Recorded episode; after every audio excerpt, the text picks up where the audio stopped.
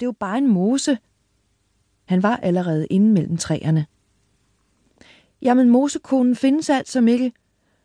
Det er jo, når hun brygger et eller andet, at der er hvid tåge hernede ved træerne, mumlede Lukas, men fulgte alligevel efter, mens han vaksomt holdt øje med, om mosekonen skulle stå bag det næste træ. Hans hjerte dunkede i brystkassen, og den stakåndede vejrtrækning skyldtes ikke kun den hurtige cykeltur. Han nærmede sig Mikkel, der stod ved vandkanten og kiggede ned i det grumsede brune vand, der var fyldt med grøn andemad. Kom, det er slet ikke farligt. Se, der er en fisk. Måske er det en stor gede. Lukas var lige begyndt i børnehaveklasse i august, og der havde lærerinden fortalt noget om en gede. Den kunne blive meget stor og meget gammel, havde hun sagt. Nysgerrigheden fik angsten lidt i baggrunden. Han vågede sig ned ved siden af Mikkel, men øjnene skinnede af frygt. Der var ingen fisk. Nu er den væk igen. Det kan selvfølgelig også have været mosekonen, drillede Mikkel og begyndte at grine. Lukas kunne pludselig se det sjove i det og lå med. Mosen var alligevel slet ikke så uhyggelig, som han forestillede sig. Han havde kun været her én gang sammen med sin far, men det var mange år siden, dengang han var et pattebarn. Fuglene sang i trætoppene, og en gang imellem hørte de små plump i vandet fra fisk eller frøer, der sprang. Lukas begyndte at slappe af, og vågede at gå rundt på egen hånd. Der var meget at se på i vandkanten, og det lignede slet ikke et sted, hvor en kone kunne bo. Så ville hun jo drukne i det mørke vand. Hans logik var ved at overbevise ham, men så fik han øje på noget i vandkanten. Det kunne godt ligne en fod. Var det alligevel hende? Mosekonen? Mikkel! Mikkel! kaldte han forsigtigt. Jeg har fundet mosekonen. Åh, hold op.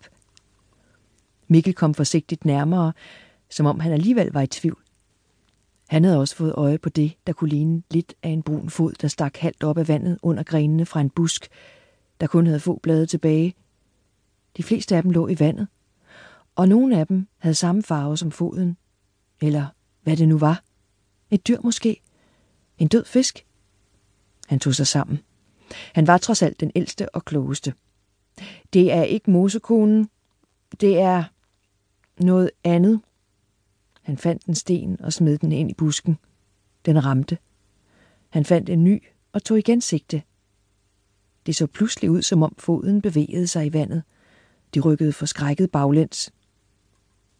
Stenen havde slået hul i den brune læderagtige overflade, og noget gulligt var kommet til syne.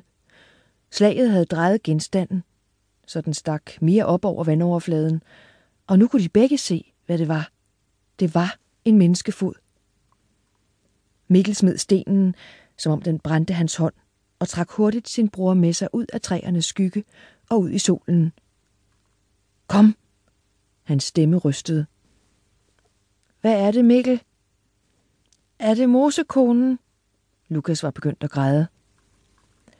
Du siger ikke noget til mor og far om det her, truede Mikkel, da de igen sad på deres cykler i meget høj fart væk fra mosens træer.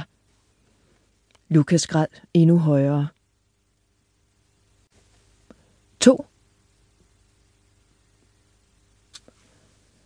Obduktionsstuen på Retsmedicinsk Institut var ikke det sted, han elskede mest i sit job.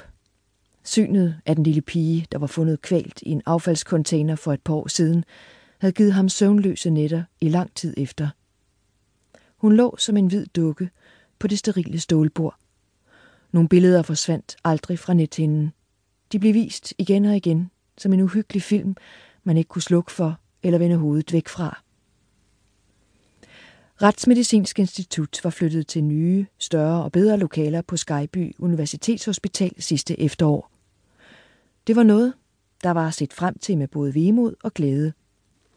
Retsmediciner Henry Leander havde tilbragt mange år af sit 61-årige liv i lokalerne på det gamle kommunehospital, som i dag hed Aarhus sygehus. Men han beklagede sig ofte over at skulle dele pladsen med deres patologer.